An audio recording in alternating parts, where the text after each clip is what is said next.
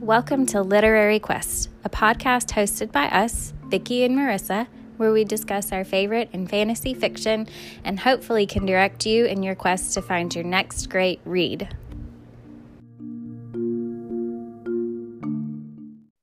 Hello, and welcome to this week's episode of Literary Quest. This week we're discussing Heir to the Shadows by Anne Bishop. This is book two in the Black Jewels series. There are some trigger warnings for rape and sexual assault and animal death for this book and episode, and also for the book, still lots of murder.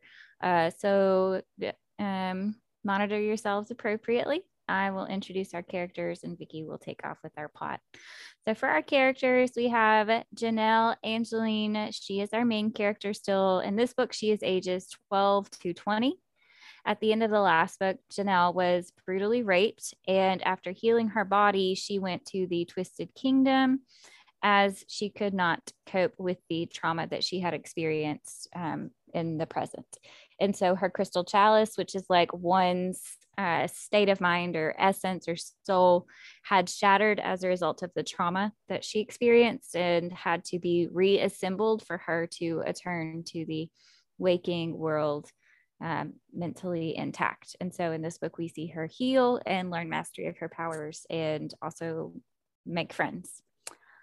Uh, we have Damon Sadi. He is a black jeweled Black Widow male.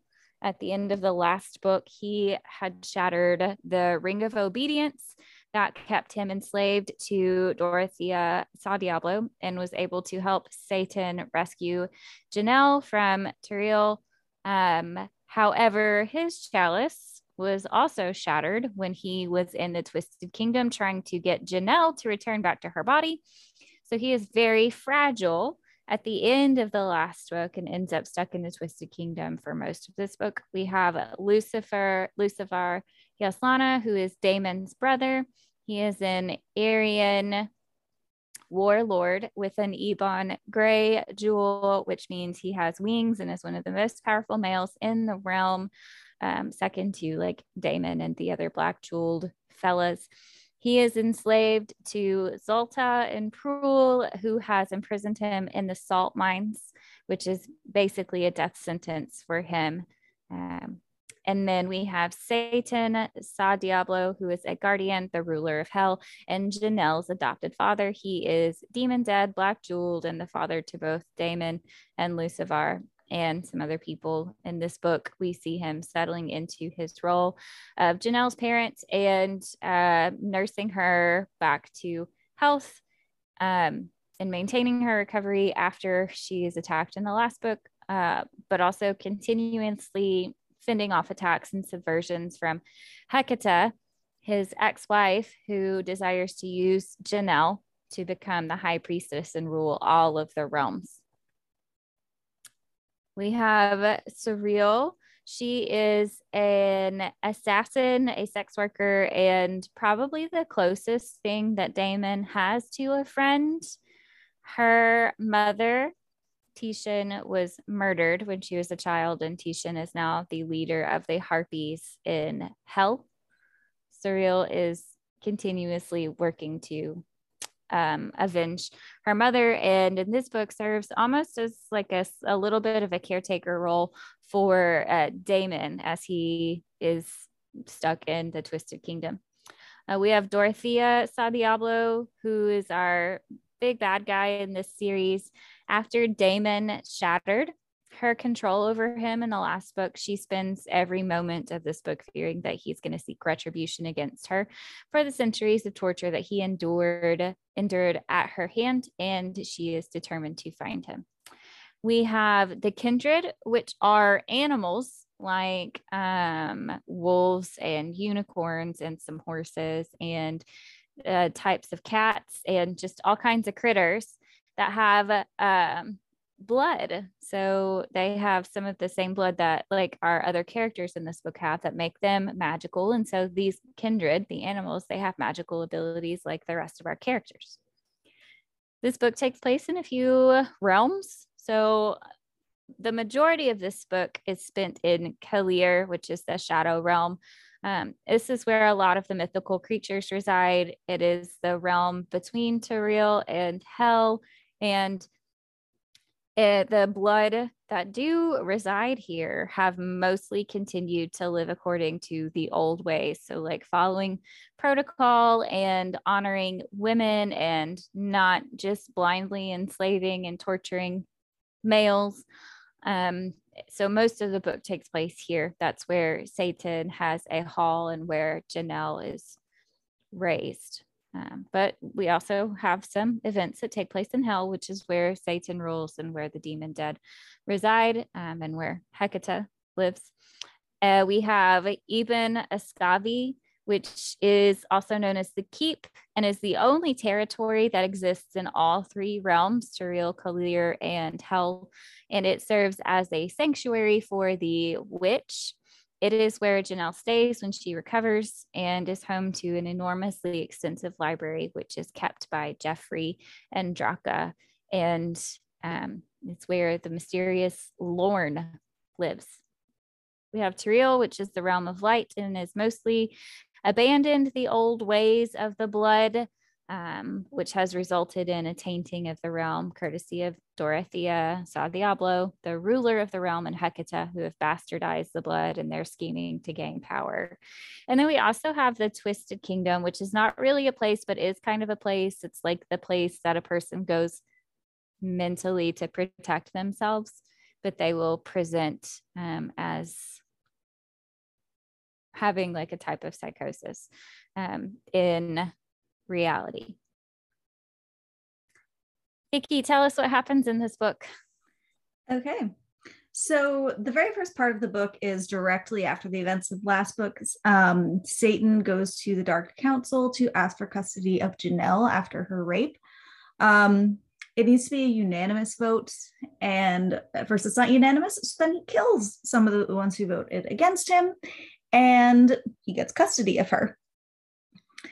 And like um, you said, so there are time jumps in this, but um, he keeps Janelle a secret. So he claims that she's died and is part of the demon dead. And this gets out to almost everyone, and it pleases Hecate, um, his ex wife, as she believes her biggest rival is gone. She also uses this information to twist um, Lucifer, Damon, and Satan's relationship. Lucifer is told that Damon killed Janelle and he's furious. When Damon comes to help him escape, Lucifer tells him that he will kill him for what he did to Janelle. Damon's mind is incredibly fragile and open to suggestion after the events of the last book, and he starts falling into the Twisted Kingdom. For most of the rest of this book, Damon spends his time in the Twisted Kingdom. A few years pass, and Janelle has yet to wake up. Her chosen family in hell tries to remain optimistic, and Satan tries to reach her a few times. However, it isn't until Char, one of the demon dead children, call to Janelle that she is close enough in the web for Satan to reach her. She finally comes out of her healing coma, but she's not quite herself. She does not remember the last few months before her rape, and she even forgot Damon. She seems shy and scared of people. However, her family in hell do their best to slowly help her. She remains withdrawn from people despite Satan trying to encourage her to make living friends and even arranging it so that she can learn basic craft and healing from Lucifer's mother. It isn't until the kindred start showing up that Janelle starts to come out of her shell more. Everyone is awed at the kindred. While people knew that they existed, they did not realize the extent of their power. Um, some of the kindred are even warlord princes. Janelle is now surrounded by people and kindred who love and care for her, so she starts to open up a bit more and agrees to invite her previous friends. While everyone is worried that no one will show up, it quickly becomes apparent that Janelle's friends have not forgotten her. It is also shocking to Satan to see the powerful friends that she has. 10 are witch queens. Of those 10, two are natural black widows and healers. Additionally, of the males who visit, four are warlord princes. Satan is overwhelmed by the implications. He's happy for Janelle to have her friends, but they are also all very outspoken. To his dismay, they all decide to spend the summer with Janelle. And Janelle and her friends enjoy the summer together. They get to work on their studies and skills with some of the best teachers because many of the teachers are demon dead. However, the Dark Court is suspicious of Satan, and Hecta has spread rumors that he is abusing Janelle. They demand to see Janelle and Satan in their home. He agrees, but tells Janelle that she needs to be on her best behavior. Obviously, this doesn't happen. One of the council members implies that Satan is molesting her, and Janelle loses it, and she almost kills everyone in the room. This leads to the Dark Council reevaluating Satan's guardianship over Janelle. Meanwhile, Lucifer manages to escape the salt mines, and while he does not intend to, on living, he gives the guards a good chase. When he's exhausted, he falls from the sky. Luckily, he is found and taken to Janelle for healing. Lucifer is thrilled that she is alive as he has been waiting on her for centuries. He promises to serve her, and she informs him that she is not planning to have a court. He basically ignores this, though. She comes home one day and looks terrible. He demands to know what happened, and while she does not tell him exactly what happened, she informs him that one of the stipulations to her staying with Satan was that she would go to Little Terreille for one week a month. When she comes back from these trips, though, she is always haunted. Lucifer asks why, and she tells him that it reminds her of her life before hell. She does not trust anyone there, and the boys are pushy. Knowing this upsets Lucifer, but he reminds her to go for the groin. Hecate is still scheming. She found out that Janelle is still alive and wants to try to shape her into a cruel queen. On one of her visits to Little Terreille, Hecate has someone slip Janelle a drug to make her compliant, and she ends up marrying someone. When the male tries to consummate the marriage, though, Janelle kills him. Lucifer finds out that this was not the only drug that Janelle was given. She was also given a drug that causes the person to experience extreme arousal without being able to get any relief. Now, he had been drugged by that a few times, so he knows another way to satisfy the energy is through violence. He takes Janelle out to the woods, and after a few days and lots of emotion, she finally starts to come down. It doesn't last too long, though, because the village near where Janelle and Lucifer were staying is being attacked by Jhinka. They struggle for a few days to protect the village, but the enemy just keeps coming. Eventually, Janelle manages to kill thousands of them all at once, and everyone's awed by her power.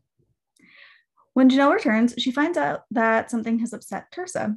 She goes back, she goes to her, and Tersa mentions the name Damon. All of a sudden, Janelle's memories come back. She's furious that they hadn't looked for him and decides to find him herself. Despite her failure in getting Janelle wed, Hecate is still trying to rule over all the realms. She wants to start taking over Kaeleer and pushes to change some immigration laws to let more people through and to make it easier for her to establish a foothold. She makes a grave error, though. She promises the kindred's territory. When Hecate's immigrants start trying to take kindred land, they slaughter the unicorns. And this is the last straw for Janelle. In order to protect her family and friends, she knows that she has to make the offering and set up her court. So, spoilers ahead. So, how was this read for you? So, this one was a lot better than the first one. Thank God. I, I really don't think I could have gone on if it had been the same as the last one. So that's an improvement at least. Um yeah, I liked this one a lot better. Certainly just the lack of like all of the raping and the sexual assaulting and the slavery and the incest was great. Um, but this book was a lot lighter, just the tone of it um, and the overall action within the plot was much lighter than the first one. So thank goodness, I, it, this one was much better. What did you think of it? Yeah, it reminded me of why I liked the series so much. Like after that reread of the first one, I was like, oh gosh, why did I like this? And then we got to this one, I was like, oh right, this is yeah. why. Um, yeah, I really liked it. You get, you get to see Janelle growing up and everything like that. And I know what you mean though. On like your first read, you're like, something bad's got to happen. She's going to be taken away from Satan and her friend friends and everything, but she doesn't. Yeah. Yeah. Mm. So it was much better. Um, I um yeah, I felt like I was able to move through this story a whole lot faster too. Like I didn't have to keep putting it down and recenter myself because of all of the ter- terrible things that were happening. So um, I did feel like because of all of the terrible things that happened in the last book, I kept waiting for like the shoe to drop. Like I kept waiting for something horrible to happen.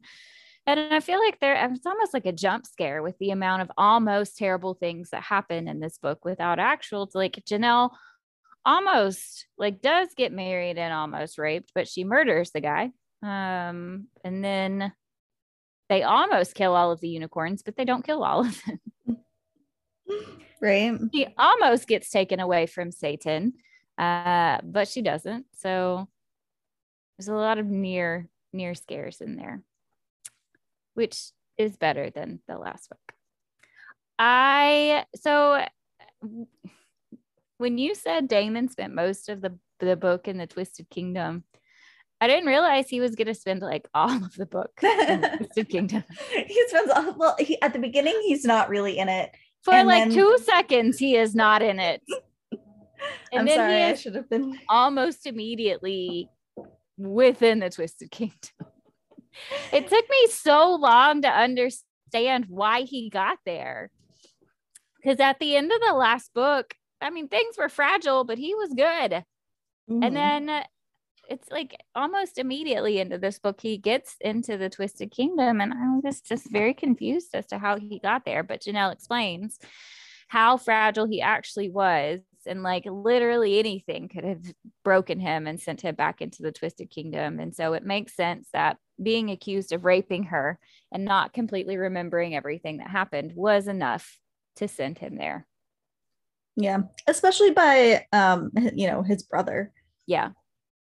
yeah i felt so bad for him yeah i mean it was really sad because it i mean just the way that it was described of him being in the twisted kingdom it's like torture the whole time. He feel because he thinks that he is the one that raped janelle because that's what um that's what oh shoot what's his name? Lucifer was told and damon couldn't remember what happened. And so lucifer accuses him of that and he doesn't know enough about what happened to not believe that that's true. And so he thinks he's raped her the whole time. And so the words like butchering whore and you are my instrument and there's just so much blood, like those are the words on repeat. And so that's what he experiences for seven, eight years. Mhm. No, it's six It's- years. And then he spends two years getting out of the Twisted Kingdom. Yeah. Um and it's interesting that you see how like words can have such an impact on people with him because at some point um Surreal says to him, "Well, maybe he was misinformed, right?" And then Mhm. after that, Damon clings to the island of maybe, which loved that imagery, by the way. Yeah. But like that's that one thing, like one person saying like maybe he was misinformed and he's like, "Oh my god, yes, maybe." Yeah. Yeah. Yeah. Yeah. There were, so I feel like we have more use of like nice imagery in this story. Again, I wish that there had been more like world building and development, just like in terms of description of where we're at. Although I do feel like we get a little bit more of that. We just get to see more of Kaeleer, I feel like. Whereas in the last book, most of it took place in Surreal. And we didn't see a whole lot, maybe outside of like Janelle's garden and getting to ride horses and stuff. So I feel like we get to explore just more of the area in this book, which I appreciate. Mm-hmm. Part of what I like about fantasy is that a lot of fantasy authors use their stories to craft a world that you can see. Like I feel like in the ACOTAR books and in Throne of Glass, even in The Hobbit and the Lord of the Rings books, and even when I read like the Wheel of Time books or Harry Potter, like they're fantasy, and we can kind of glean an idea of what that world looks like based on the author's words. And I feel like that's where this story is maybe lacking a little bit. Like, what do their clothes look like? They wear pants sometimes and dresses sometimes, but I don't are they corseted? Like what do they so I I feel like we got more description of the world in this book. Mm-hmm. I would have been satisfied if we had had even more of it though. Yeah. I think there are two things in this book that are kind of, or in the series that are kind of missing. It's like the world building, the description of it, right? Because mm-hmm. a lot of it is like it's clearer, but it's still not like as like and she clearly the author clearly has this world in her mind. Yeah. Like this makes sense to her, right? Mm-hmm. Um so I want to see it on the page. And then the other thing that this book is lacking too, we also don't have Janelle's point of view again. Yeah. I wonder if we ever get it. I don't remember the third book. I mean, maybe we get it in the third book. I don't know. Yeah. Still frustrated by it. Mm-hmm. Less so, I think, in this book, it's less frustrating because she's not a, char- a character that's being talked about so much by the other characters. Like she's being talked about because she's in the present with them. Right. Whereas in the last book, they were talking about her, but she wasn't with them. She was like bouncing around to a bunch of different well realms and doing things, and they were just hearing about what was going on. Mm-hmm. So it's not like we're missing out on her life in this book, like we were in the last book, because we can actually see through the other characters' perspectives what she's doing. Yep. But she wasn't as much of a mystery in this book. Right. Yeah. It still would have been nice because we get, I mean, again, like probably five or six different perspectives in this story. Mm-hmm. it's, it would have been nice for one of them to be hers. Yeah. Because it's the series is about her, but yeah. it's also without her at the same time, you know? Yeah. Hmm. Interesting. Yeah.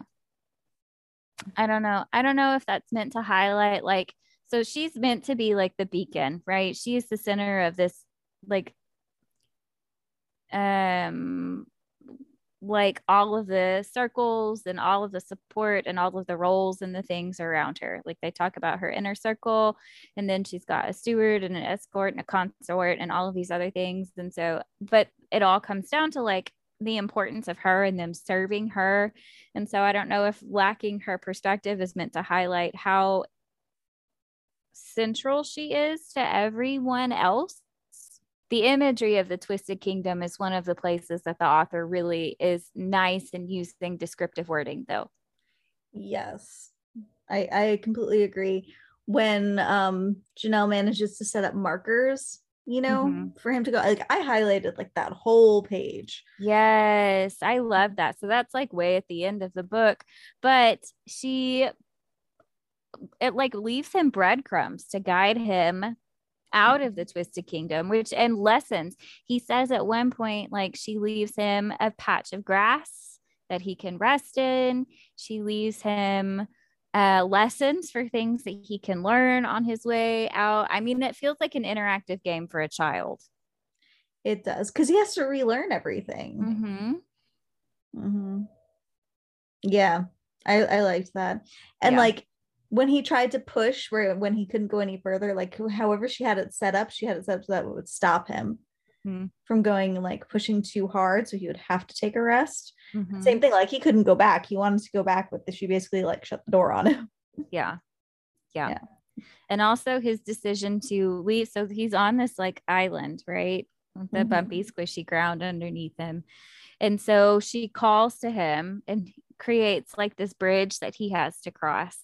And there's this really nice description of him crossing the bridge, and there are sharks on either side of the bridge. And the sharks are like the words that have hurt him in the past. So like butchering whore and so there's this imagery of janelle knocking an arrow and pulling it back and shooting the shark. That mm-hmm. is the butchering whore and then the other words like it's sort of her vanquishing these things that are keeping him isolated on the island so that he can start to make the journey out it's really lovely. I highlighted a lot of that passage too. In terms of like the image that's created in my mind, I would say that that's probably the most solid mental image that I got in reading this story. Mm-hmm. And probably my favorite description of a, of, a, of a scene that was occurring. So not every most people don't know that Damon is in the Twisted Kingdom. Um one of them is Dorothea, who Yeah. spent like what centuries torturing him. Mm-hmm. Ugh, I hate that woman. She Female bitch. I don't know. is Mhm. she's a bitch. Let's call it let's call a spade a spade. This person is terrible. I hate her so much. And I hope that she lives in terror and mm-hmm. dies a horrible, painful, brutal death. I don't know. Maybe someone will put like one of those torturing cock rings around her boobs or something. Maybe. I don't know. I just feel like she should suffer. Yeah. Like it doesn't need to be a quick death. She needs to be in pain. Hmm She is the worst. Um, but I do love that she spends like every moment terrified that Damon's gonna turn up and like jump out of her closet and murder her for all of the torture that she put him through. Yes. It's like every time she opens the door, she's like, Is this it? Is this him? Mhm. Yeah. Is today the day? Am I gonna die today? Like, Yep. yeah, I love that. And I also love how annoyed she is by Hecate in this book and being inconvenienced by her. Hmm Like, I think that's so great because she was the person that Hecate is the person that Dorothea ran to a lot in the first book. And now Hecate is showing up on Dorothea's step a lot, like because the bad things are like she's getting screwed in hell, basically. And Hecate's like, ah, again. hmm Yeah. I'm just very satisfied with the a level of annoyed that Dorothea is in this book. Yes. Me too. Uh, we also find out that Janelle laid a trap for all of the uncles in Briarwood with a disease that slowly kills them. And Kartane is suffering a lot. Yes. I loved that so much. Right. Like he's got like a pain in his back that won't go away or something. Right. And so she took him to a bunch of doctors. And then when she fa- saw the connection that it was all these people connected to Briarwood Mm-hmm. and what was going on there, she was like, No, there's nothing wrong with you. She gaslights him. There's nothing wrong with you. You're just, you're fine. Yes. Yeah. I love that. Like, there's very clearly something wrong with him, but we can't find what it is. And all of these other people are having problems. So I'm just going to tell them there's something wrong with him. it's on, it's on brand for her character though. Yeah, it is. Yeah. Just mind over matter that. Yeah. hmm But um uh at some point um Surreal has this conversation with Rose from Briarwood who's dead. She's like a ghost, I guess. Right? Yeah. I don't I don't totally understand all these like different layers of being dead. But Yeah. um and I really like this because it like gave me chills almost. So Rose says Briarwood is the pretty poison. There's no cure for Briarwood. Um, and Surreal asks, Is it painful? And Rose says, To each will come what he gave, speaking of the uncles and Briarwood. And um, Surreal let the bastard scream. And I was like, Yes. Yes. It's a very loved satisfying that. moment. Yeah. Yes. Then let the bastard scream. I just, I loved that. Yes. Mhm. So the awful doctor from the last book, he's dead. Janelle's uncle slash dad, Robert Benedict, is dead. Kartane is, I guess, doing like a sl- very slow death. Mhm. Yeah. Yes. Everyone is suffering and it is glorious. Yeah. Yeah. Um, so Janelle spends two years in a in a coma Mhm. and hangs out just like in the keep and is healing in that time and um it's really and in that time so we see satan going to the council to petition for guardianship of her Mhm. and i this is how the book starts i think it's the prologue and i just love that he uh, basically turns to ash everyone who dis- disagrees Yes, I know. They're like the uh, vote has to be unanimous, and he's like, I understand. People vote against him. Turns to Ash. Yeah. Is it unanimous now? Yeah. Yeah. That is just one of the best moments. Mhm. It is so good. I also love it because Satan, for being the, I don't know, leader of hell, really seems to be a rule follower. I know he really is. He follows just, all these rules. Yeah, which is so strange to me because Mhm. leader of hell, but whatever. So he's very, and he created this council 50,000 years ago. Um, so that I guess the people would have, I don't know, a role or something. And so I love seeing him be like, yeah, this isn't serving me. And so I'm going to make it serve me. Mm-hmm. Yeah. So I think he's great. he's probably one of my favorite characters in this book. I agree. We see a lot of range with him as well. Mhm. um his character i feel like when we saw him in the first book he was definitely like crotchety old guy who had Mhm. resigned himself to being a crotchety old guy Mhm. and in his interactions with janelle and in realizing his love for her decide and well uh, being dosed with her blood that she gave him so that he would like be revitalized i guess um it's almost like he's got a new definitely a new perspective on life a new will to live again and to be a dad and to care for her and i just we see such a change in his character We do. And he goes to this like he becomes like this like oh, exasperated person. He's like, oh gosh, these like children are staying with me, the Mhm. youths. Um, but we also see when he's sad, like he cries. Actually, that's something I noticed in this um book is that like the males cry yeah and nobody's like, uh, like be a man or anything like that. And I really liked that. Everyone was just like, okay, you're Yeah. sobbing. I'm sorry. They're Mhm. there. Don't be cry. yeah Um, but yeah, it wasn't written as if like it was out of the ordinary or anything. It's just, it's just written yeah into it. Yeah. Mhm. it's nice the Yeah. characters the male characters seem to have like quite a bit of emotional range especially we see a lot of that in satan because of all of the trauma that he i don't know if we would call it trauma but just like the experiences that he endures in trying to keep janelle safe but in also of i mean like learning so there's the scene where he um Hecate tries to get the headmaster of the school that Janelle gets enrolled in to um, be on her side, basically, or he is on her side. He's like her spy. Mhm. And so Satan invites the guy to his house because Janelle has found where someone, like a young witch, has died on the grounds of the school, basically, um, Mhm. at his hands. And so Satan executes the guy and he doesn't enjoy it. Like you would think the leader of hell would be like on board with murder, but like it's a really uncomfortable experience for him, not just because he ends up killing the person, but in experiencing like digging through this guy's mind, seeing the things that he has thought about and done to children, like it leaves a taint on him.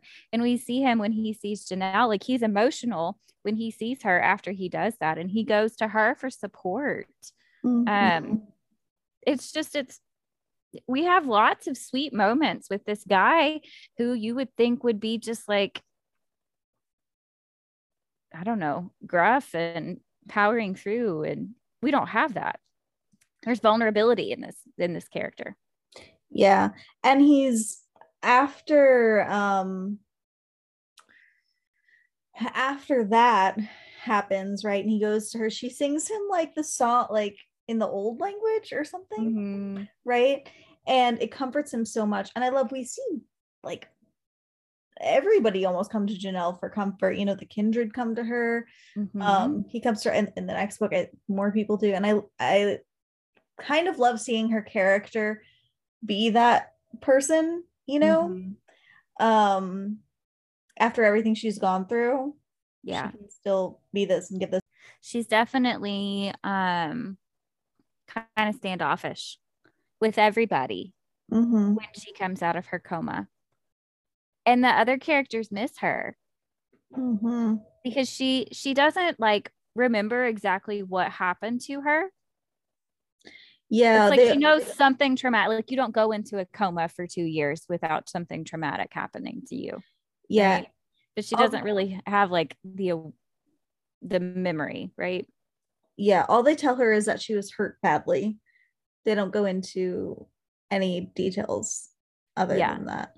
Um, just saying she was hurt badly. But yeah, when she comes to and she's not like hanging out with people as she would, there's this like scene where all of the other people are uh it's like Andulvar and Prothvar and Mephis. I always want to call Memphis. Mhm. They're all like, she won't see us. All of a sudden she's shy, like, ah, like what you want to hang out with her. Yeah. It's this really cute like moment.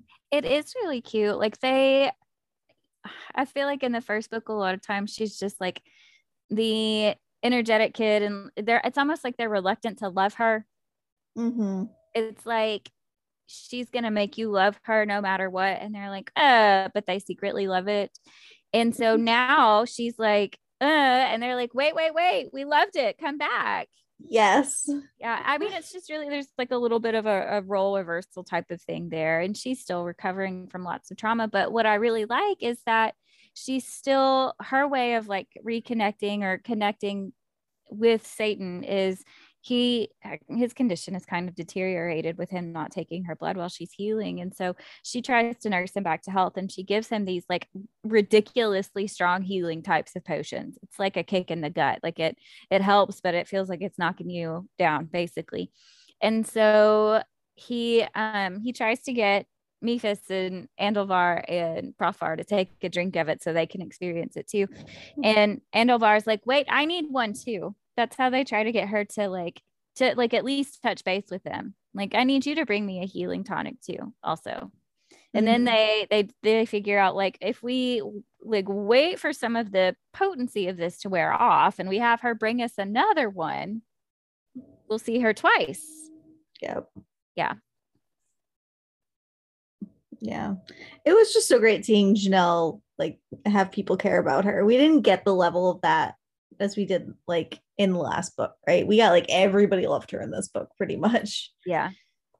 And it was it was good to see that. Yeah.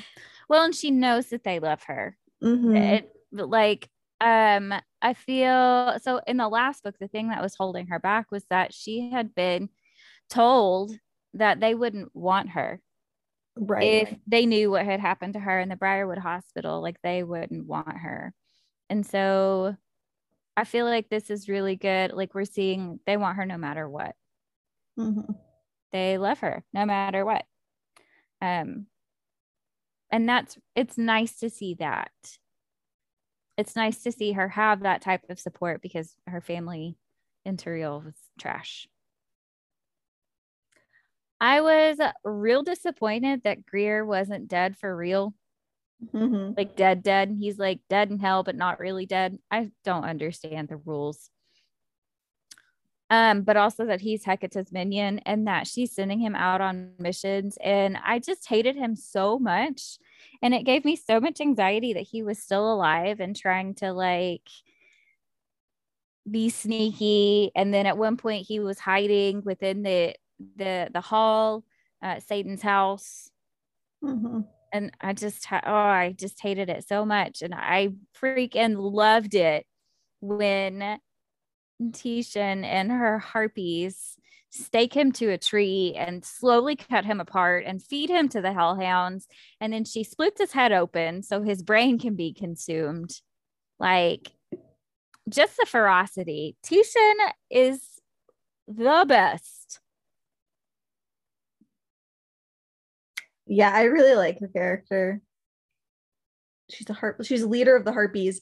And it's it's funny because there's one point where um it's mentioned to Surreal that, oh, your mom's like a harpy. And she's like, My mom isn't a harpy. Stop calling her that. And she's like, No, a harpy just gets their name because of the way that they were killed. You know? Mhm. Um, but like your mom's a badass. yeah That's what we're trying to say. yeah she is the bomb Mhm. Yeah. Yeah. Um, but with that,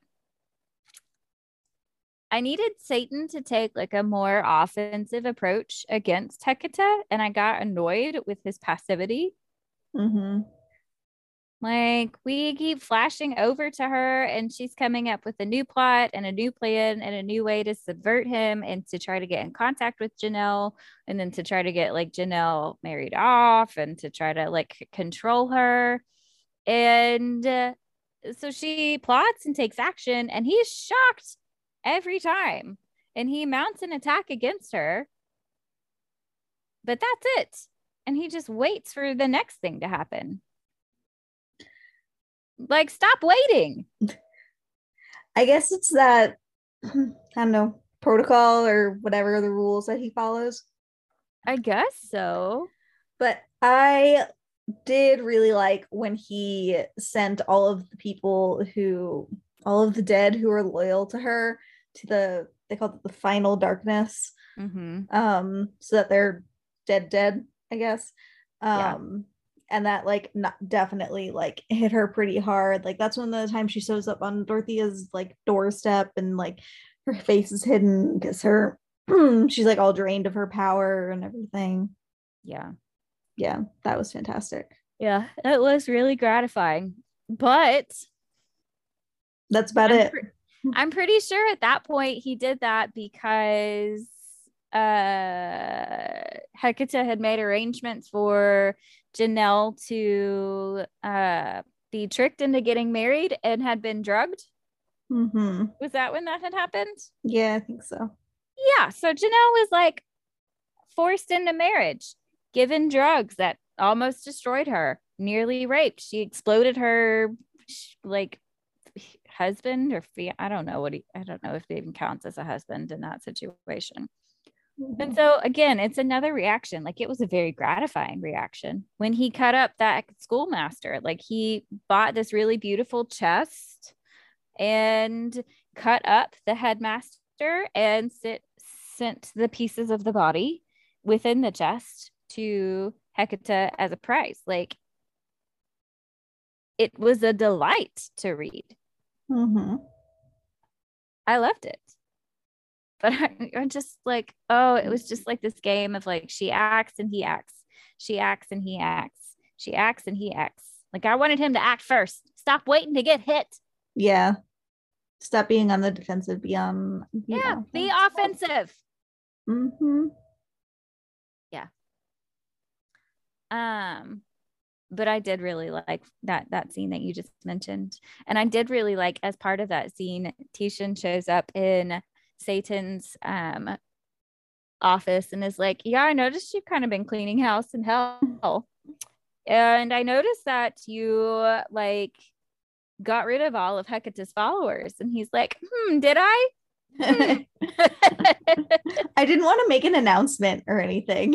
Yeah. Hmm, what an interesting observation. If you happen to find anybody that I missed, uh, go ahead and kill them for me. Hmm. Am I the drama? I'm the drama. so this idea, so kind of branching off a little bit of the like final darkness, I guess. Um, this idea of the afterlife that exists, I, I really like. So we also see somebody coming to Satan later on and being like, hey, I'm bored, send me off to be dead, dead, right?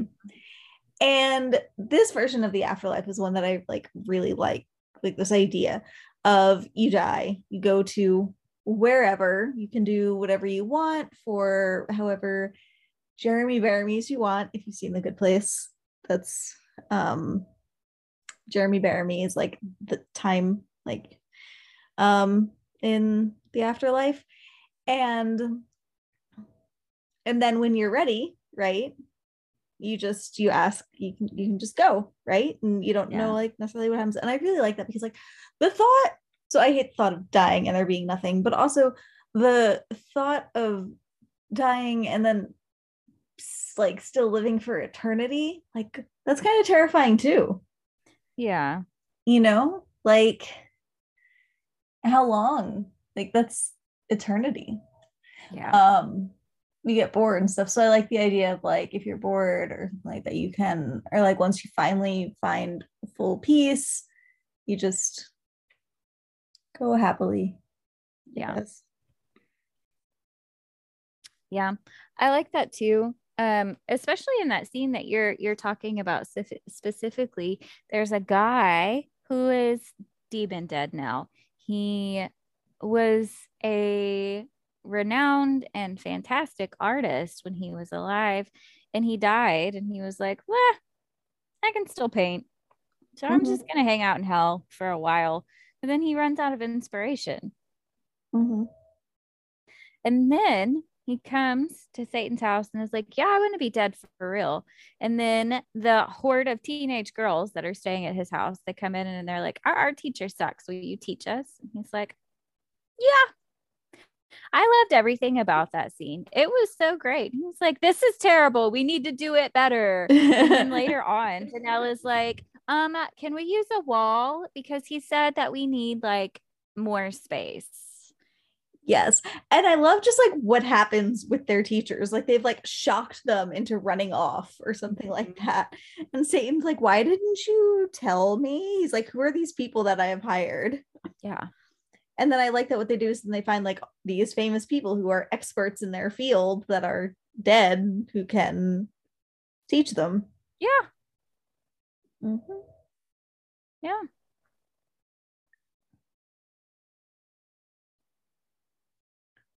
Yeah. Um, we don't see we don't see Cassandra much in this book. So I I feel like I have a better understanding of what she is now. She was the the witch before. Mhm. And she decided to fake her death and become a guardian so that she could help the next the next witch that came along. Mm-hmm. But it sounds like she did it for like self-serving reasons because she's a real judgy bitch. Like she is super jealous that Satan is close with Janelle because she stuck around. Cassandra stuck around so she could become the next guardian, so that she could be what Satan is to Janelle. So she's jealous of Satan's relationship with Janelle. And then she's also really like hateful about Janelle having friends that are dead and are interacting with harpies and being friends with Char and the children on the the island of dead children and also being friends with unicorns and dogs and cats and horses and like she's like she needs a normal life like the, you there's no way this child could have had a normal life though Yeah. Yeah. I didn't I didn't find Cassandra a compelling character. no i feel like she's excess at this point and fortunately i mean she's not really in this book a whole lot she shows up maybe a couple of times which is great um because i find her character really annoying when she is present in this book. But i was like girl i'm i'm sorry things didn't work out the way that you wanted it to but you're the one that chose not to die so annoying. She annoyed me. Mm-hmm. oh we find out who lorn is Didn't we know who Lorn was? It's mentioned in the other one that he was a dragon. Yeah, but like we knew nothing about him. Okay. The dragons are like the creators of the blood, Mm-hmm. and everybody comes from the blood. Everybody's a dragon. Mhm. And Lorn is like the prince. I guess he was the consort to the queen. Is that or her son? I don't know. Um, the queen of the dragons. And so we find out in this book, like I, I didn't remember Lorn much from the first book, but his name got mentioned a few times, and I was like, who the hell is this character? And then in this book, we really find out who this character is. So he is uh, he served the queen. The dragons decided, like, all right, we're good. We're just we're gonna die now. And so they did. Mhm. and the queen was the last and she just i don't know like scattered her body across the land or something and lorn was the last and they he like disappeared and they didn't really know what happened to him but now they know he's been at the keep this whole time How do you not know there's like a dragon in your keep? i think it i i don't know because janelle a few times has been like oh yeah no lorn is gigantic And so I don't know if they just, when she would say things like that, would be like, okay, that's just Janelle. I mean, she saw unicorns. Mm-hmm. So whatever, whatever. Um, but at the end, Lorn is like alive and well, and he lives in the mountain. And Satan is like, no, that looks like a dragon, but it's not real. And then it blinks and he's like, oh God, that's a dragon. mm-hmm. And then I love how his scales are uncut gems. Yeah. And Satan wonders if that's where like all the the higher up people I, I don't know um if that's where all their um jewels come from. Right? Because satan wonders oh is there like a patch of his um scales missing for his for his black jewel? Yeah. Mm-hmm. because it's mentioned that Lorn does like Lorn gifted Janelle all of those jewels. So this book starts out, Janelle is 12. She's in a coma for two years. She wakes up. She's 14, going on 15. Mm-hmm. Getting to watch her grow up is really nice. Um, I like my favorite moments with her were like when her friends show up, she has a birthday party when she turns 15, and everyone is like scared that nobody's going to come to this party. Mm-hmm. And all of her friends from when she was younger and she would travel to all of the realms, all of her friends show up.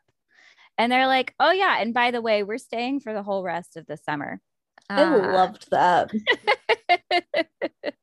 I love how they were like, yeah, I don't care if your dad is Satan. We're staying we're mm-hmm. we're staying. So, haha, sleepover.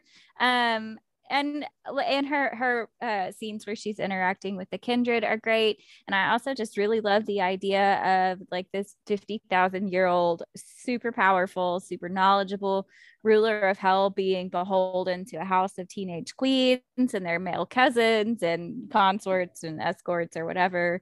Um, and just like making sure that they stay out of trouble mm-hmm. and don't cause too much chaos.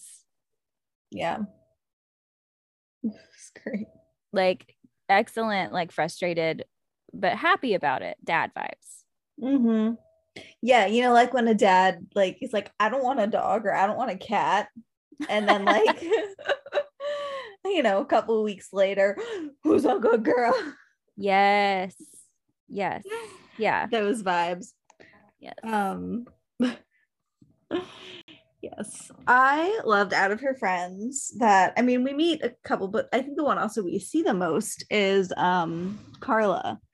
Yeah. Loved her. She writes like this really um nasty letter, I guess, to Satan. Mm-hmm. And at first he's like horrified, then he's like, oh, it was written by one of her friends. Yes. And that was when she was still in a coma. And then um when Janelle has her party and Karla, she's the first one to show up. And she just like immediately just says, You have tits. Yes. Yeah. Mm-hmm. She's uh bold. Yes. yes. Very sassy.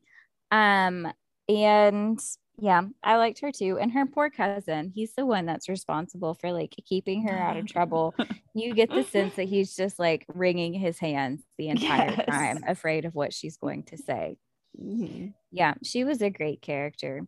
Um, and I also love the way that like, I mean, these these kids, they uh, kid teenagers, they grow up basically in this house with Satan and with Janelle. And so we see how their their relationship and their friendship kind of evolves over time and they start to call him like their uncle.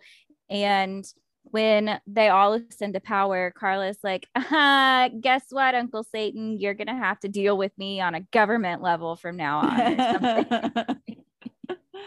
kiss uh, kiss. yeah, I love that. Kiss kiss. Yeah. And she would do that. Yeah. So the tone, the tone of this book is certainly much lighter than the other mm. book. We get lots of nice little moments like this one. Um, I also really love how annoyed Satan gets at Janelle for not wanting to wear dresses. And the other queens are the same way. One of them shows up to her party with like a bundle of clothes and she's like, I brought my clothes, like my real clothes, just in case. There's it's like pants, riding clothes. Yeah. Satan's like, does nobody want to wear a dress? And I was just thinking, like, that's spoken by someone who has ready access to deep pockets all the time Mhm. and freedom of movement. I don't know. Maybe their dresses are different, but I would probably want to wear pants. Mm-hmm. Yeah. I feel like riding a horse in a dress would just not, You have to do it side saddle, right? I get, or hike your dress up. Either way, I feel like it would not be ideal. No. Yeah. And we see a couple other funny moments. So some of the kindred call humans like stupid meat, Mhm. which was great. And we see the wolves um who when they go for walks, they call them walkies. Yes, that was so cute. so cute. It was like there was like this one part where it's like um Lucivar because I highlighted it because it had walkies in it. He like stopped at the half point pl- wait uh place for walkies. I was like, what? yes, It was great. that was precious. It was. Yeah, Mhm. lots of cute little moments like that too. Yeah.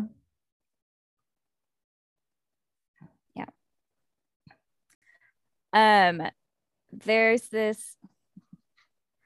So, Hecate has been manipulating the Dark Council, which is like the ruling body, I guess, in Kaeleer. Um, has been working with this guy. His name is Lord Jorval, which the name, Jared. yeah, he's It's like that. he's a Kyle or something. Yeah, Mhm. Jorval. Uh, to undermine Satan, basically. So she has started this rumor and spread it, courtesy of Jorval, that uh Satan is um what's sexually inappropriate with Janelle. Basically, he's a pedophile. He's abusing her. And they send these two guys, Lord Magstrom and Lord Friall, I think, to the house to like do a welfare check, basically, of Janelle.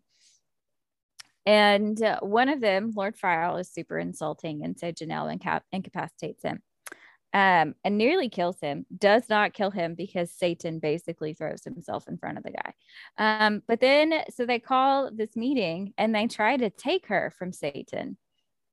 And she shows up and she's like, All right, uh, you can, um, what is it that she says? She's like, You can appoint me a new guardian um the next time the sun rises. Yes, yeah. something along those lines. And then Mhm. the sun just doesn't rise again. I loved that so much. Yes. Especially because Satan was all like, oh my God, it's fine. She's outgrown me. I'm going to kill myself. Like, that was literally his thought. Like, So dramatic.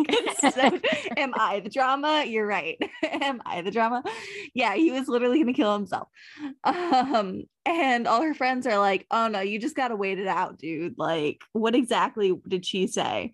Right. And then, yeah, the sun does not rise. yes. For like three days. Mhm. Yep. and finally, Lord Magstrom shows up and he's like, um,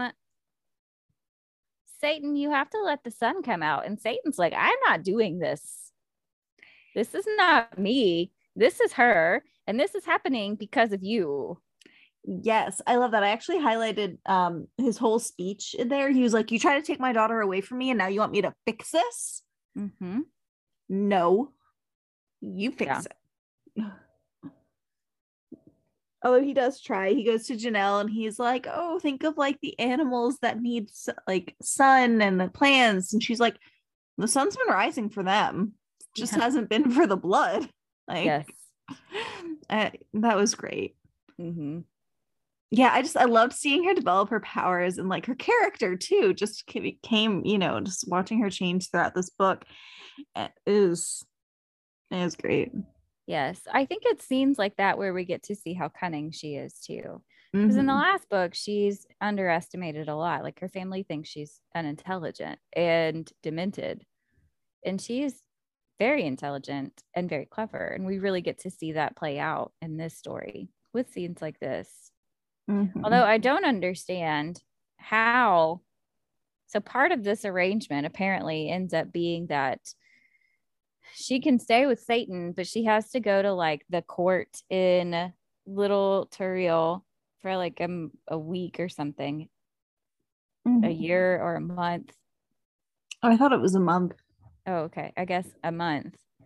Uh, which seems like a crap arrangement to be socialized. She has to socialize, basically. They're concerned about her socialization. Mm-hmm. She lives in a house full of queens, but okay, you're concerned about her socialization. Whatever. Um, and it's a bad deal. We find out, so we kind of flash forward like to when she's 18, I think, and she's taking care of Lucivar. And we'll go back to that in a second, but she's taking care of Lucivar and she ends up going and then she comes back to the cabin and is like super weak, hasn't eaten for four days, hasn't slept for four days. And we find out it's because she has to go to this court and she can't trust anything anybody gives her. Mm-hmm. She has nightmares for days after and just experience lots of trauma. And I don't like how is no one questioning the way that she returns? Me and I know that you mentioned like in our notes that she goes to the cabin but this has been going on since she was like 15. So she hasn't been going to the cabin the whole time. But he built that cabin for her a while ago. Yeah, but she comes back at one point uh, to the house, and Satan right. says she always kind of looks like this after she comes oh. back from being oh. at the court. Yes, that's right. You know what? I highlighted that and said, Why don't you ask her, Satan? Yeah, like why is no one questioning? Oh, Janelle looks like shit. Uh. Ask the questions. So mm-hmm. there were so many times when I was reading this and I was like, why is no one questioning this? Like no one's questioning this. No one's trying to find Lucivar. Mm-hmm. They're like, oh yeah, Satan at one point is like, yeah, I guess I should look for him. What? Same with Damon. Like Satan's like, yeah, we saw Damon like two years ago. I wonder why he didn't come through the gates. Oh well. I know. He like at one point is like, "Oh, Damon, where are you? Why haven't you come? Look for the dude." like you like, especially because they can be connected on like a web. Like they're both black jewels, mm-hmm. so it's not like, like, oh my god. All Look, right. dude. We're just, we're just gonna go with it. I wonder where he is, but I'm mm-hmm. not gonna mm-hmm. look. Mm-hmm. Okay. And then speaking of Lucivar, so he goes to prison for like five years in the salt mines. And that, so we talked last week about the ways that this book is allegedly what Sarah J. Maas based her book off of, the ACOTAR books. And like a small similarity here is going to be like the salt mine, right? Mm-hmm. So Selena and Throne of Glass gets sent to the salt mines in Endovier. Um, so there's like a little bit of similarity there. And I do feel like there is a little bit of a similarity of like we're waiting for the right moment because Selena kind of does that when she and she's not even really trying to escape when she does this, but she like slaughters like a hundred guards and gets like six inches away from the wall at some point. Like she was waiting for her moment.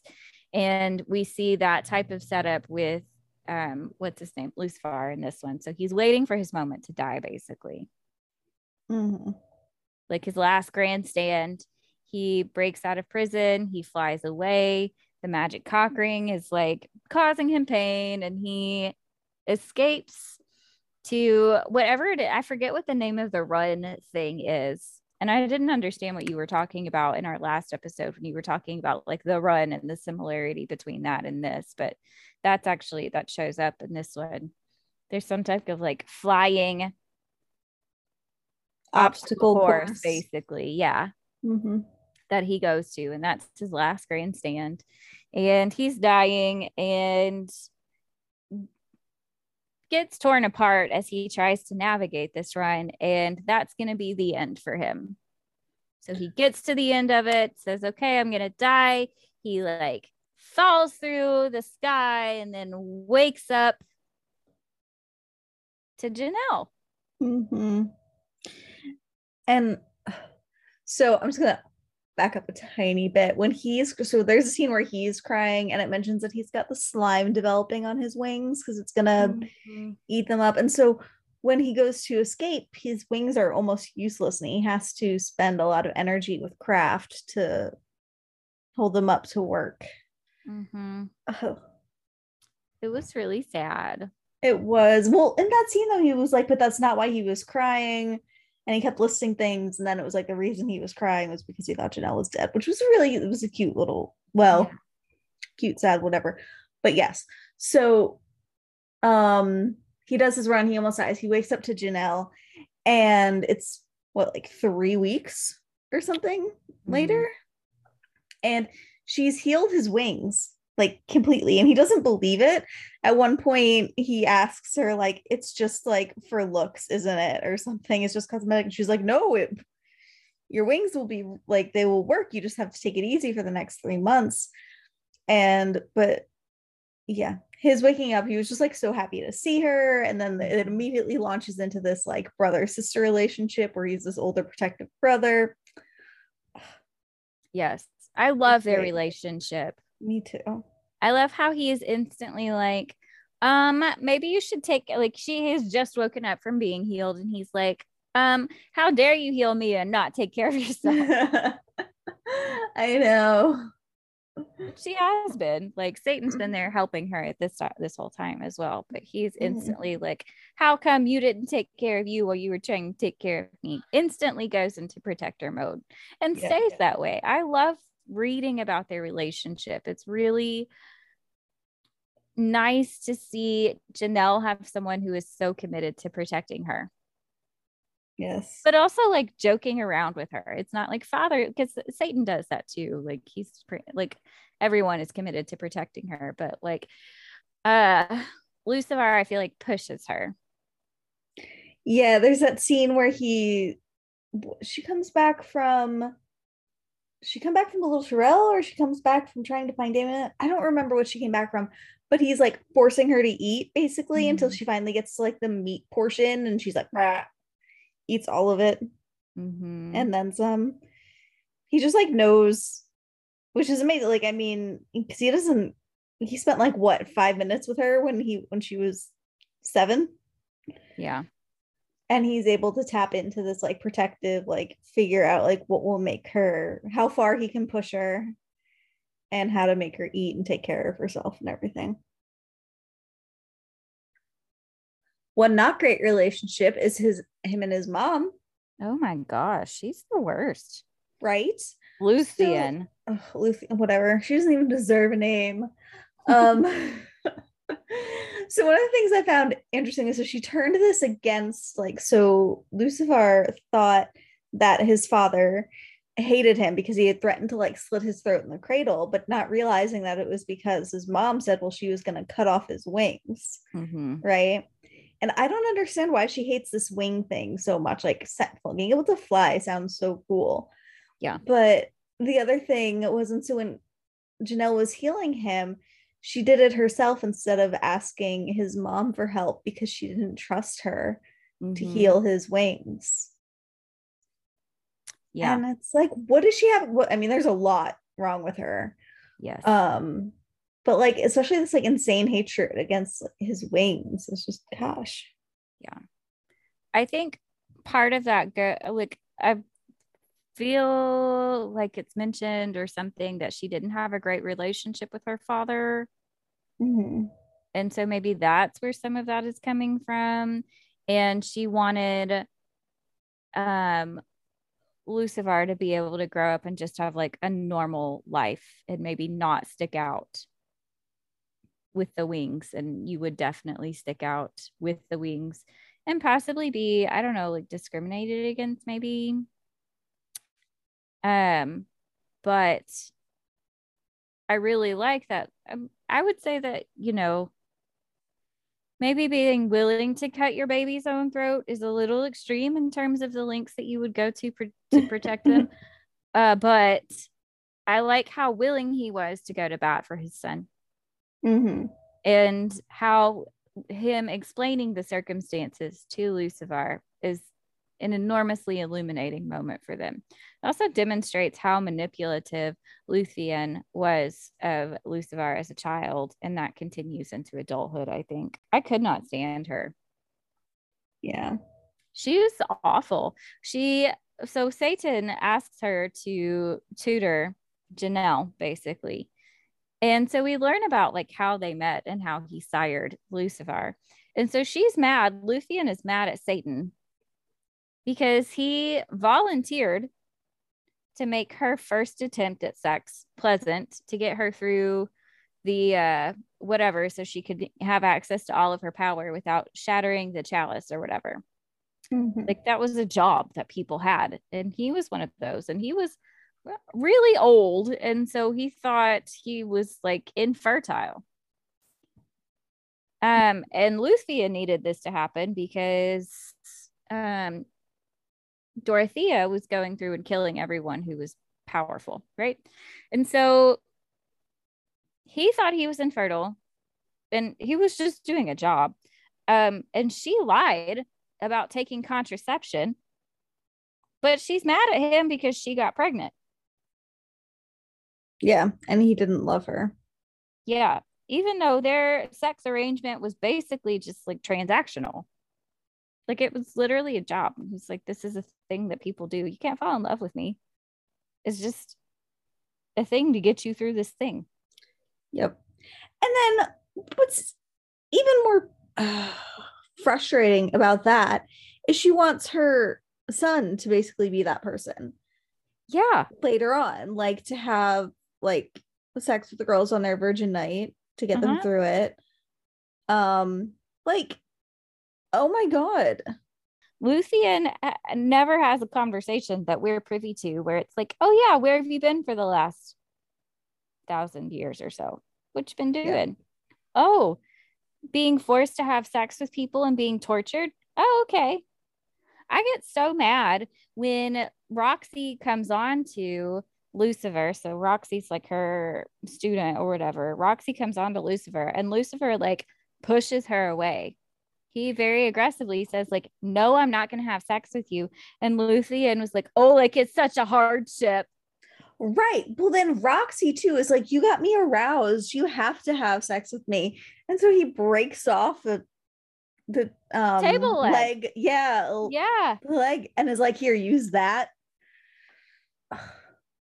Like so frustrated. yeah. First off, like the audacity of these women. Like, what happened in this universe? Like to give them like this sort of the I feel like this is the reverse of what happens with men and women, where men are like, well, you got me hard. So right, like the whole blue balls thing. yeah, I'm gonna suffer if you don't have sex with me. We also find Roxy at one point also hitting on Satan when Janelle's there, Mhm. and Janelle starts to like lose her shit. Mhm. And this is one of the like first times like we kind of see her maybe confronting her memory a little bit because she's like, I feel like I knew someone who like that happened to who kept being forced, like, like, but I don't know where or how or who, right? We see Mhm. these like connections kind of almost happening um in that moment. There are some differences that are highlighted. And I think this is where we start to identify the real corruption between Terreille and Kaeleer. Um, and the ways that they honor, like that follow the the old ways versus the way that they don't in Terreille. Um, and so the cock ring is the ring of obedience, crafted Mhm. by Dorothea, and it's used to punish the males who wear it, who are slaves, basically. Um, whereas in Terreille, it's like a ring of honor. And so they don't cause the people who wear it pain. You have to wear it as a sign of your like serv- servitude and loyalty to the person that you work with. And that's why, um, or work under or serve. And that's why Lucivar wears it. Um, He asked for it specifically. too. I think that yeah, he wanted it, but I think that Janelle was like, no, we'll get around it. But I'm pretty sure that they have to wear it. Yeah. Well, um uh, what was I gonna say about these? I just I assumed it was a ring on his finger for whatever reason. I guess I It is did not. I've yes, I looked. I've like that's so bizarre. Sorry, I'm still reeling from this. um, especially so. There's one point though where Janelle says, "Oh, he's never giving me that ring back, is he?" But at the same point, like, no, you can you can keep it. Put it in your drawer. Yeah, I don't need it back. I don't, I don't want it back. I don't want this ring that's been wrapped around your penis for ages. Yeah, no, no, thank you. You can keep it as a memento. Mm. Yeah. Um yeah. And so perspective differences here. It's considered like a ring of honor and they don't use it to control males. Um it's used to like show that you serve someone um, but also that they trust you and that they're considered loyal to you. But also, we see, and this gets highlighted later in the book too, how the males are viewed differently and also how the females, the queens, behave differently in Kaeleer versus in Terreille. And so, um, and this comes to light when with Hecate manipulating Jorval, they start letting queens come in as immigrants basically and giving them land in Kaeleer. And Lord Magstrom mentions having uh, young males write to him pleading to be sent to like shat- like distant realms far away to get away from queens uh, mm-hmm. because they have tortured them. And there's mention of uh, one of the warlords killing a queen uh, because he was being mistreated by her and so we we really see the difference between like how the men in Kaeleer are choosing to serve the queen. Yes. Um because Satan makes that point too. He's like, I've got a secret for you. You don't choose us, we choose you. Yeah. Right. And that was that was good. So Lucivar asks um, one of the queens at one point, well, what do you do when you have a male who like doesn't want to serve you or is like you know, obedient? Like, how do you control that? Like, how do you have him in court? And she goes, who would want that? You know, like who would want yeah. them in the court? And it like just kind of blows his mind. He's like, oh, they would just like not have me in their court. Yeah. Yeah. Sorry. Oh yeah. no, that I mean that's a really good point too. It just um highlights the difference between the realms, but also highlights the level of corruption that you that has permeated Terreille in Dorothea's attempts to gain power and Hecate's attempts to gain power. Mm-hmm. And that's even further highlighted when Hecate pushes Jorval to give away the kindred lands to the immigrant queens. Mm-hmm um, and results in the slaughter of uh, the unicorns. It, that that chapter was so hard to read. Um, yes, it was just it was so. Uh, like I just hate it when they kill the animals. I know. I have to say, this is one of the instances, though, where killing the animals actually does drive a plot forward. Yeah. Right we have the first time it happens so they kill a bunch of wolves right mm-hmm. for their pelts and we see janelle's power with this um, with this one because she goes if she wants pelts i'm gonna they can have their pelts. And she i guess puts some sort of spell or something on them so that the hunter thinks that he's skinning the wolves but he's skinning his like fellow man. So when he like he's bringing back their skin i guess.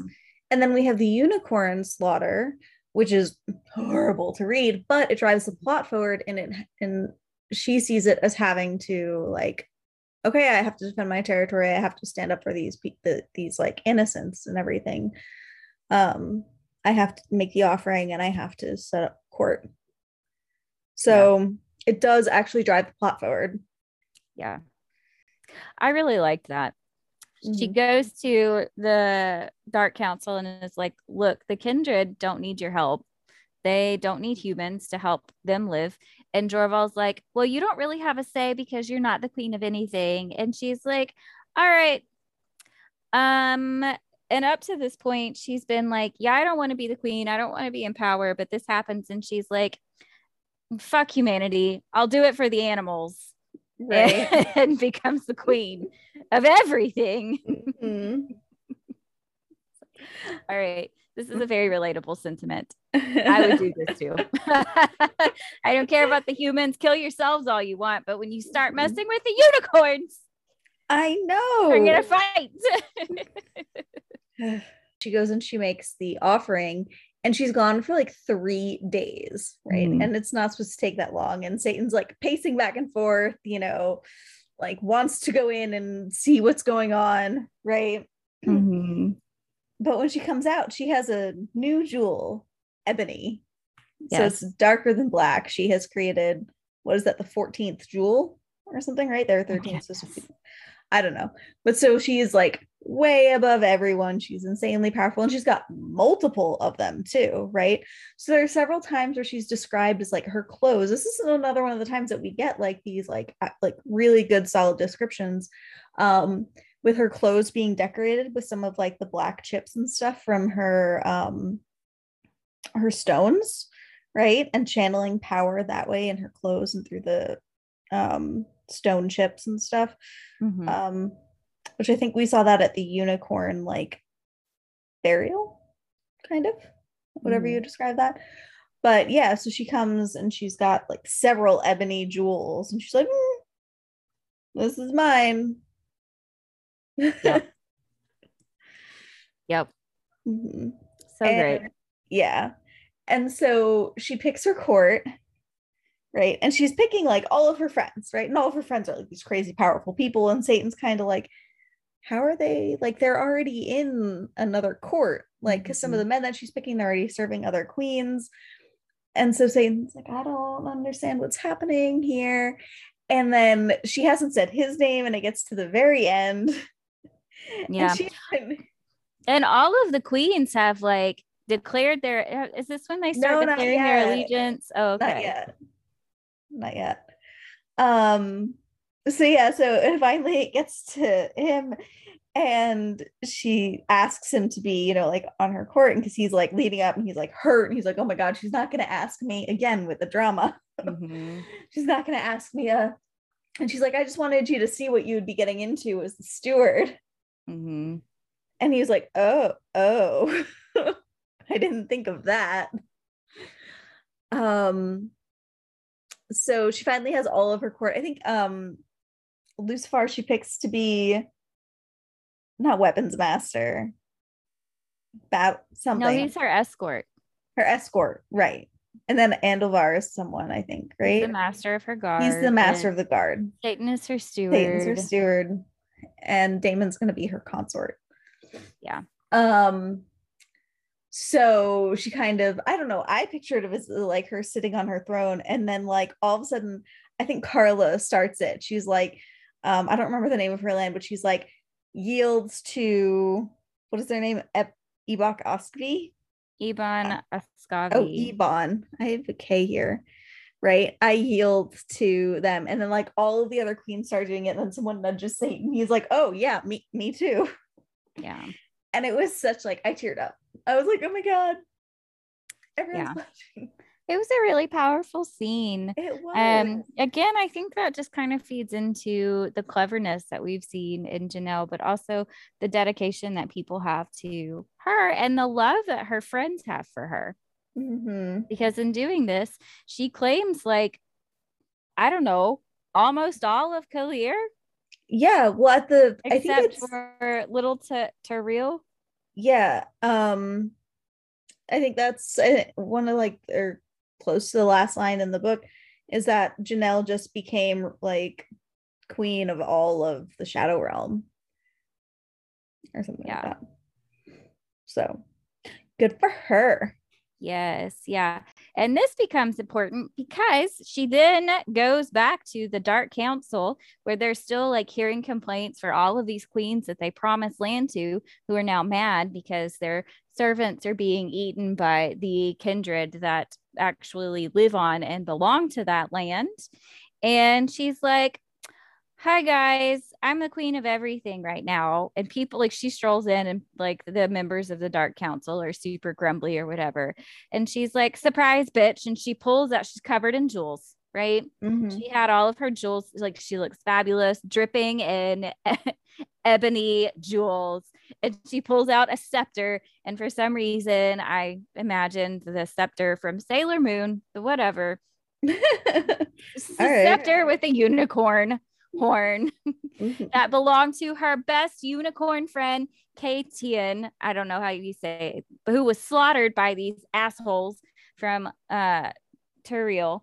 And she like call and this maybe is why the Sailor Moon things come to mind. She like calls the lightning into her scepter and disperses dark power and energy into the dark council. And she's like, I'm going to need you to shut up while I'm talking. It's so ferocious. And she's like, Here are all of the lands that I'm now the queen of. You can suck my dick and I'll see you never. Yes. And it's amazing. It is. Stay out of my territory. That's what she says. She doesn't tell him to suck her dick. That's what I would say. She says, Stay out of my territory. Bye. Mm-hmm. Mic drop.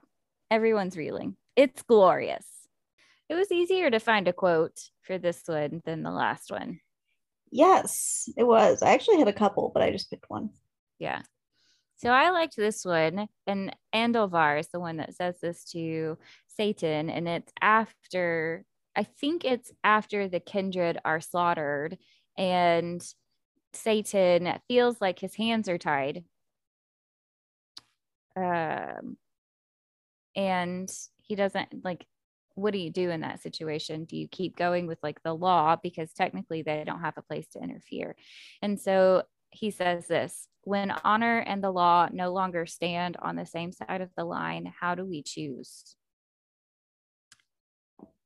Uh, I really like that. And I also felt like, uh, I don't know, weirdly, everything fantasy that we've read has been topically relevant to where life is right now uh, in the real world. But I felt like that kind of spoke to some of the legislative things that have happened recently. Yes. Yeah. I liked that quote too. I had highlighted it. Um, so the one I picked was, I believe Karla says it to Satan, and she's like, um, "We aren't ladies. We don't want to be ladies. We're witches."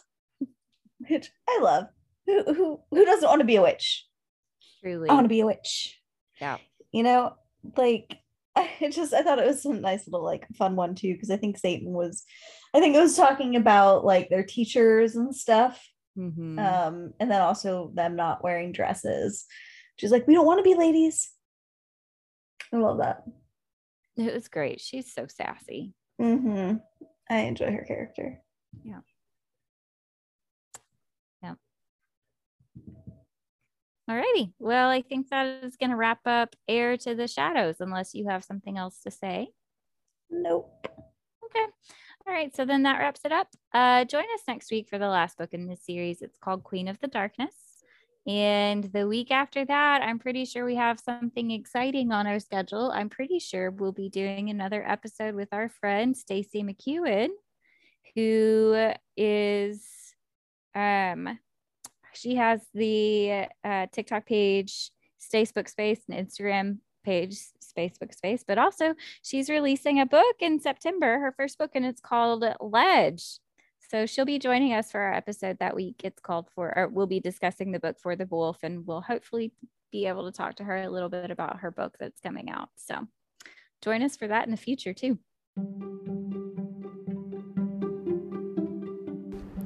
Thank you for listening to Literary Quest. We hope you enjoyed our episode. If you'd like to follow us on social media, we can be found at Literary Quest Podcast on Instagram or Facebook. You're also welcome to share your thoughts and ideas with us via email at literaryquestpodcast at gmail.com. Thanks again.